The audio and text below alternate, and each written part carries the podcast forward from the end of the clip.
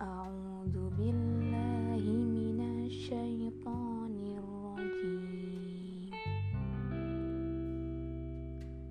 بسم الله الرحمن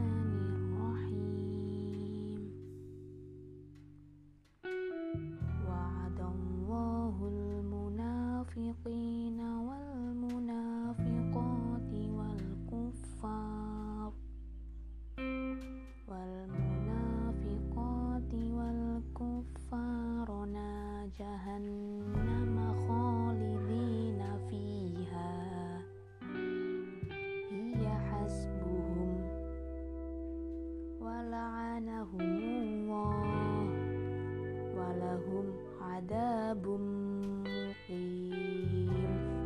Sadaqallahul adzim artinya Allah menjanjikan orang-orang munafik laki-laki dan perempuan dan orang-orang kafir dengan neraka jahanam mereka kekal.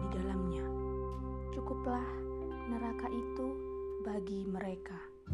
Allah melaknat mereka dan mereka mendapat azab yang kekal. Quran Surat At-Taubah ayat 68